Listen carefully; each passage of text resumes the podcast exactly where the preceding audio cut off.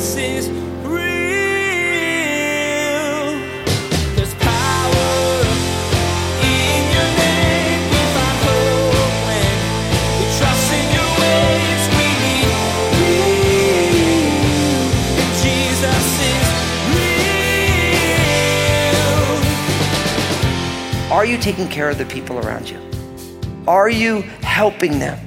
Or are you, in effect, muzzling them while they are trying to do the work that is set in front of them? And so it's such an important reality for us that in the spheres of influence that we have, that we make sure that we are helping people and that we give them the things that they need that they might succeed. Because really what we find here is that God is concerned about the animals, but he is also concerned about people.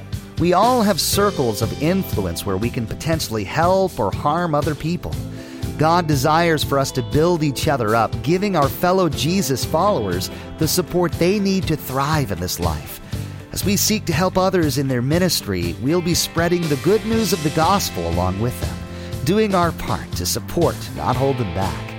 Pastor Daniel would like to remind us that today's message contains some mature themes. Now, here's Pastor Daniel in the book of Deuteronomy chapter twenty-five with his continuing study called More Random Laws. Jesus is real. All right, let's open up in those Bibles to the book of Deuteronomy chapter twenty-five. Deuteronomy twenty-five, as we continue this slow and leisurely journey through the book of Deuteronomy, we're drawing to a close kind of this middle section in the book of Deuteronomy. If you have been traveling with us, we did this, the first part of Deuteronomy called Refresh, where Moses was refreshing everybody on why the laws are there. And now we're in the, this middle section called Blueprints, and we're going to be moving soon to the final section in a brand new series. But we always have to remember that the law contains really three types of laws: the civil law, the ceremonial law, and the moral law. So if you think about it, the civil law is how are the children of Israel meant to be organized, the civics of the community, right? The ceremonial law is how shall we worship? What is God asking of us in regards to worship? And then the moral law, what is right and what is wrong? Now, as we study things like the civil, the ceremonial, and the moral law, what is unique is because we don't live in the nation of Israel, not two thousand years ago or, you know, thirty-five hundred or four thousand years ago, a lot of these things you're like, well, what does this have to do with us? And so one of the things I'm always trying to do is how do you take the concepts that are there and how do we bring them into what we see every single day? And so what's beautiful is although cultures may change, people don't. And the dynamics of what goes on amongst people, although maybe culturally looking different, there's a lot of similarities. And so I think it's really important that we study these things because Jesus said that everything is fulfilled in him. And the laws are important and they're necessary. So there's a lot of things that we can learn. We're not under the law, but we're constantly learning from these things. Now, I mentioned it already. I'm going to mention it again, that some of the content of this message is going to be mature content.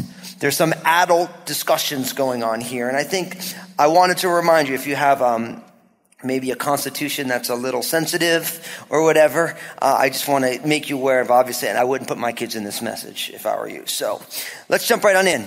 Deuteronomy twenty-five, verse one. If there is a dispute between men and they come to court, that the judges may judge them, and they justify the righteous and condemn the wicked. Then it shall be, if the wicked man deserves to be beaten, that the judge will cause him to lie down and be beaten in his presence, according to his guilt with a certain number of blows. Forty blows he may be given, and no more, lest he should exceed this and beat him with many blows above these, and your brother be humiliated in your sight. Now, this is one of those kind of classic civil laws. And the idea is if there's a dispute between two people and they have to come before the judges. So in any situation, God's design is that we be able to work out whatever the differences that we have are.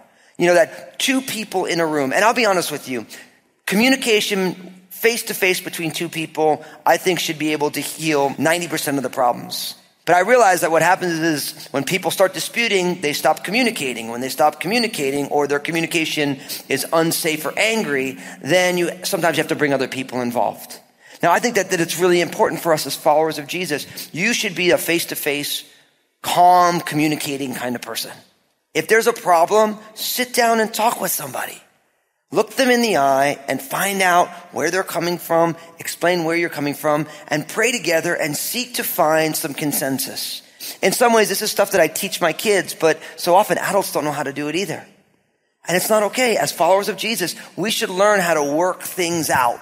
And I literally believe that two people looking into each other's eyes, talking, should be able to work out most things. In the cases that that's not possible, then at that point, a situation is going to be brought to the judges, and it's the judge's job to justify the righteous and condemn the wicked. So if there's a case that has to go before the magistrates, the magistrate's job is to say, this person is right and this person is wrong, and be able to mete out any potential punishments. And so what we learn here is that if there's somebody who is wicked and they're deserving to be beaten, now you might say, whoa, but listen, up until more recent times, one of the ways people dealt with punishment was through physical violence, the good old-fashioned spanking for children, not spanking in anger. Listen, if you spank your kids in anger, that is not godly discipline.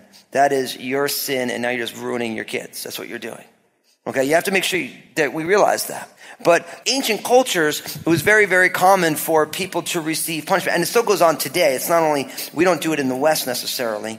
But I mean, how many of you grew up in school where there was maybe a teacher or none who meted out some physical punishment? But you know what I mean? It's like a lot of people, you had those type of experiences. So in this case, if somebody is deserving to receive some sort of physical punishment, and it has to happen right in front of the judge and for a certain number of blows. And notice it says forty blows here shall be given and no more. So why does it have to be done in front of the magistrate? One, I think because for a judge, having to actually watch the punishment that you're doling out is going to be a counterbalance to someone who might be overly aggressive.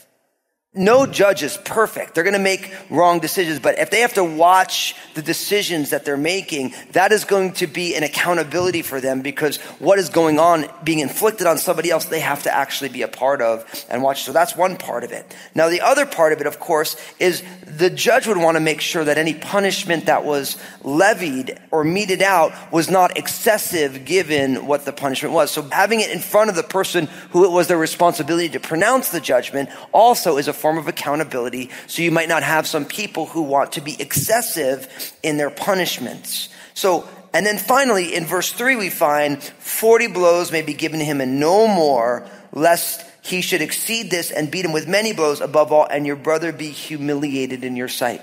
So even in receiving punishment, God still cares about the dignity of the person who is guilty.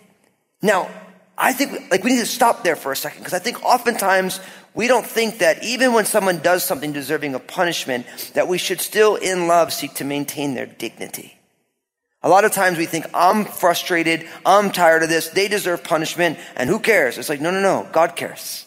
Because even though the person is guilty and deserving of these blows, God wants to make sure that this person's dignity is still kept intact. Now, it's interesting that the Jewish people from this law got into what they would call forty minus one. So the Jewish people wanted to be merciful. So instead of giving the forty blows allotted, they would subtract one. And the Apostle Paul in Second Corinthians chapter eleven, verse twenty-four, in giving his apostolic credentials, he says, five times I received forty stripes minus one. So what that means is the Apostle Paul, as he was going about doing the work of the ministry, five different times he was brought before the judges and he received these forty blows, but he only got thirty-nine because the Jewish people were being merciful to him. But in some of those ways, it's the marks of Paul's ministry. Now, as I started thinking about that, this idea, I started thinking, you know, I think it's really important that we don't only follow Jesus when everything is going wonderful, but we learn how to follow Jesus when things are uncomfortable. You know, you you see the life of the Apostle Paul, almost everything that he went through, it was hardship after hardship. God did amazing things, planted churches. The Apostle Paul wrote a third of our New Testament, inspired by the Holy Spirit. But he, he talked about being shipwrecked, being given forty lashes minus one five different times. I mean, if it happened to one of us, we're like, I'm not going to go do ministry amongst Jewish people. That hurts. You know, like, why would I? But he got it five different times. So the Apostle Paul would keep going back. Why? Because the gospel so captivated his life. And so we've been talking a lot about the idea of perseverance. And I think the Lord really wants to birth a healthy perseverance in our lives. Because in some ways, one of the downsides of living in the blessed, comfortable, materialistic culture that we live in is that we kind of gotten a little spiritually flabby. You know, like we've lost the ability to keep going when things get tough. Like we love Jesus when everything is wonderful, but then when everything isn't wonderful, all of a sudden we fall away. If all of a sudden someone who you care about says, well, I can't believe you're a Christian, and why would you be a Christian? You're like, well, maybe I'm not really a Christian anymore. We have to learn the art of following through, persevering through.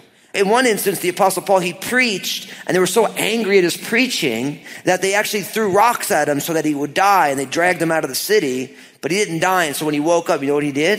He went back in the city, and he preached again. And I read that stuff, and I'm like, Lord, make me a man of intense perseverance. Lord, let me follow you in such a way that it's that kind of can't stop, won't stop mentality. You know, it's kind of like my little daughter, Annabelle. Annabelle's getting potty trained right now. You can pray for us. But I'll be honest with you. If Annabelle goes pee-pee in the potty, she will not stop until she gets her M and M treat. Because that's what, you know, it's like you give her a little M and M. And so, but if she goes pee-pee in the potty, she is like all over it. Like, M and M, I want pee-pee in the potty. I want pee-pee in the potty. M and M, M and M. And she won't quit until she gets the M and M. And I watch her and I'm like, she's got it. She wants that M and M so bad that she's not willing to let it up until she gets what she thinks she should have. And I think we should be like that with Jesus. Because you know what? That's exactly how Jesus is with us. For some of you right now, you've never put your faith and trust in Jesus. But Jesus is pursuing you. And I'm here to tell you, he's not going to stop until he gets the job done with you. He's going to keep pursuing and keep pursuing and keep reaching out and keep allowing situations to be what they are and say, hey, listen, I want to do something in your life until you say, okay, Lord, I'm going to take that step. And the reason I can say that is because for the people here who have already put their faith and trust in Jesus, that's exactly what Jesus did to them, right? He starts pursuing and he ain't going to take no for an answer. And he pursues and he pursues and he pursues until we finally say, all right, you're Jesus. Okay. And we bow our, the knees of our hearts to him. So if you're here tonight and God's persistent with you, I'm here to tell you, God's going to continue to do that until you say yes. Because God loves you that much. Anything that's worth anything, you have to pursue. And Jesus is going to pursue you until you allow him to do the things he wants to do in your life. So if you're here, don't flee from that anymore. Wisdom would say you just surrender to the pursuit of God in your life, and you allow God to take his rightful place on the throne of your heart. So here we see this idea of the meting out of punishment. Now, also in verse four, we learn that you shall not muzzle an ox while it treads out the grain. So not only are people who are guilty to be treated with kindness, but now we learn that animals must be treated with kindness also. See, when animals were working, they would need food in order to stay energized to do the work. And so it's important that what they're saying is that if you have an animal, allow that animal to eat so that animal can keep doing the work that it needs to do. Now, what's interesting is the Apostle Paul quotes this in both First Corinthians chapter nine, verse nine, and First Timothy chapter five, verse eighteen. Two different places the Apostle Paul quotes this verse. And in both places, he actually doesn't apply it to animals. He applies it to ministers of the gospel. And the idea was is that it's not a spiritual thing to starve your pastor in the name of ministry. Does that make sense? So it's interesting that what Paul's saying is like, what's going on here is that the oxen needs to be taken care of. And in the same way, we need to take care of one another. Now, for each one of us, are you taking care of the people around you? Are you helping them? Or are you in effect muzzling them while they are trying to do the work that is set in front of them? And so it's such an important reality for us that in the spheres of influence that we have, that we make sure that we are helping people and that we give them the things that they need that they might succeed. Because really what we find here is that God is concerned about the animals, but he is also concerned about people. So the idea of muzzling, are you not feeding somebody who would need food in order to be energized to do it, what they're doing? So make sure we take care of one another. That kindness matters. Now, in verse five, look at what happens. It says, if brothers dwell together and one of them dies and has no son, the widow of the dead man shall be married to a stranger outside the family. Her husband's brother shall go into her, take her as his wife, and perform the duty of a husband's brother to her. It shall be that the firstborn son, which she bears, will succeed to the name of his dead brother, that his name may not be blotted out of Israel. But if a man does not want to take, I'll stop there and I'll explain this, because you read this and you're like, what? Okay. So this is what is called the levirate marriage. And literally the word levir in the Latin, it means the firstborn. So let me explain this to you. So in that culture, the continuance of the family line was very, very important. So if you have a brother, the oldest brother, right? Let's say he gets married, right?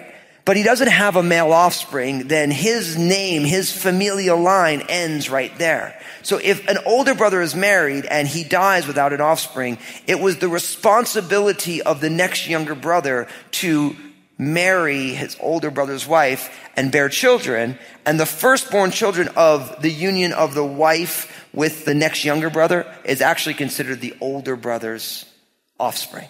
Now, I know that sounds kind of crazy, and you start thinking about the dynamic. I mean, you can imagine if you were like a younger brother and your older brother was getting married, you're like kind of checking out his wife, like, you know, things, I hope if things if things go good, everything will be fine. If things don't go good, I need to know what's going on here. And so, I mean, we'll just be real about it. I mean, just try and put yourself in that situation. Now you might say, well, what about the women? Now you have to remember, this was not twenty-first century America.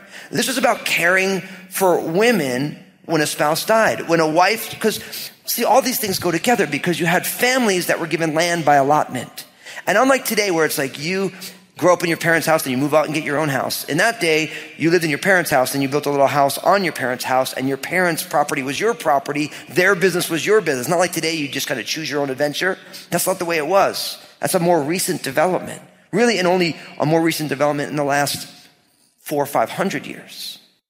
Right? But for a long time, families stayed together. All the families were together. And so what would go on is that if an older brother died without bearing offspring, then that woman would have to leave the family that she's now a part of and be married to somebody else. And what does this mean for inheritance laws and all these things? So it was a way to protect women who didn't have male offsprings and lost their husband. Now there is a built-in caring for them mechanism, so that she would have family, and then she can raise up offspring, and for that firstborn son, because he would receive a double portion of his father's inheritance, that son now takes that place. So we read about this in, of course, the account, as sordid as it is, Genesis thirty-eight, the affair of Judah with Tamar.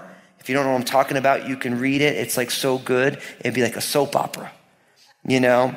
But there was a woman, Tamar, she was married to Judah's oldest son, and then the son died, then to the next son, and then that son died, and then the third son, third son was like, man, everyone's dying with this girl. I don't want to have anything to do with it, you know? And then a whole bunch of stuff went on. And I don't want to get into it right now, but it's quite sordid, you know? And, um, but we read about this idea of this levirate marriage there. You also read about it in the book of Ruth. I just recently read through the book of Ruth in my own devotional time. Ruth, when she died, when she went back to Jerusalem, because Naomi's son, who was Ruth's husband, had passed away, they were vulnerable. And so Boaz, who is the male in that story, he performs the rite of the levirate marriage for Ruth. And their offspring, Boaz and Ruth, is in the lineage, the genealogy of Jesus. And so all these things play on through the Bible. So it explains that God's heart is that the name of the deceased brother won't be blotted out from Israel. God wants to retain the family name. Now, I think it's important because we don't really think about the family name too much anymore. It's like our culture here in America has kind of lost this idea of my family name, my family line. But maybe it's something that we need to regain again.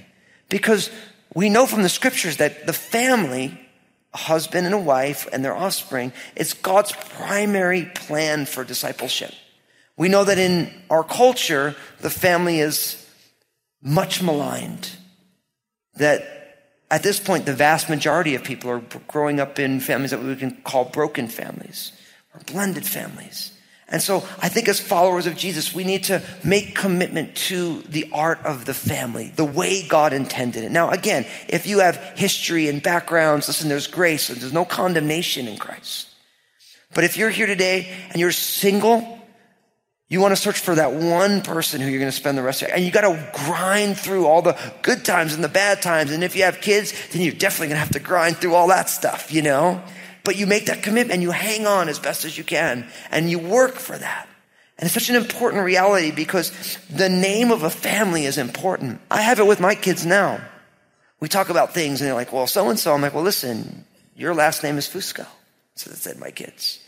And people can do whatever they want to do, but you're a Fusco. This is who we are. And I talk to my kids about that stuff. Why? Because I care about what my kids are doing. I want my kids to be different than other kids. You know, and so me and Lynn have decided we're going to talk to our kids that way. Other kids may do that, but you're a Fusco. We're not like that.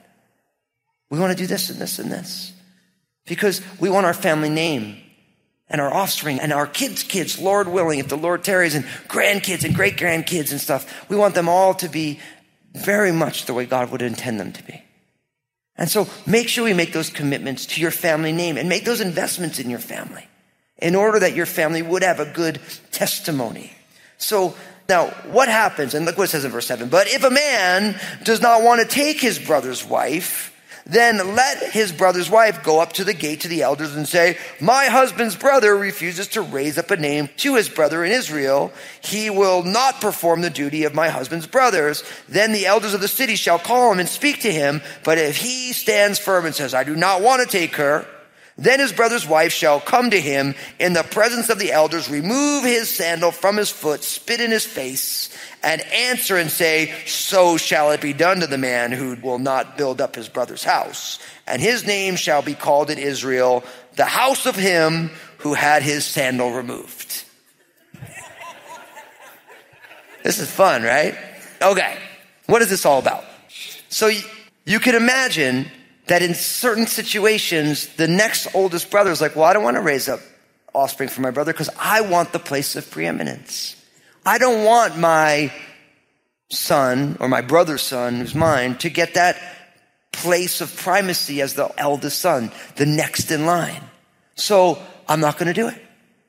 Now we have somebody who is not willing to conform to God's design for their culture. And so what happens? Now the woman who is not being taken care of, now she is exceedingly vulnerable in that culture. She goes to the elders at the gates of the city. Now, in every town, there were the elders who sat at the city gates. It was almost like a form of authority there. They would make decisions. They would oversee the way things worked because they were the elders, and their job was to oversee and make sure everybody was doing the right things, much like within the people of God. The idea of the elders, those mature men in the church who their job was to look out for the church and look out for the spiritual health of the church. It says that in the Bible that he who desires the office of an elder desires a good thing. I tell every guy I talk to, I'm like, you should be growing that you would be an elder in this place. That you be the kind of person who looks out for the spiritual well-being of the Crossroads family. Jesus is Today's spattering of laws covered punishment, kindness to animals, and those in ministry, and even went into laws concerning the rights of widows. These laws may seem a bit obscure, but as Pastor Daniel explained, they all had meaning for the Israelites. Each of these guidelines God gave showed us that He cares about the dignity of all, including those who had done wrong. God loved and still loves His people dearly. Jesus is Real Radio is the radio ministry of Daniel Fusco of Crossroads Community Church. The messages that you hear each day here on Jesus is Real Radio were produced from messages that Pastor Daniel shared on Sunday mornings and the midweek study. It's our prayer that this teaching from God's Word blessed and encouraged you in your walk with Jesus Christ. Hey everybody, Pastor Daniel Fusco here. I'm the lead pastor of Crossroads Community Church. I love that God invites all of us to be a part of His family, and I wanted to invite you to be a part of my family of faith. In Vancouver, services on Sundays at nine a.m., eleven a.m., and one p.m., or in Southwest Portland, our service on Sundays at ten a.m., as well as midweek services Wednesday at seven p.m. at both campuses. We would love to have you join us, and if you're at a distance, check us out on our internet campus, crossroads live dot t v. I look forward to seeing you soon. Join us again here on Jesus is Real Radio when Pastor Daniel continues to discuss relationships between people as God commanded them to be. These laws we'll be studying are specific, but reveal a deeper love and care that is definitely on God's heart. Our response to situations should reflect that heart and should show love to others. God wants us to build each other up, not tear each other down. We wish we had more time today, but we will have to pick up where we left off next time as Pastor Daniel continues teaching through this series called Blueprints. That's next time on Jesus is Real Radio.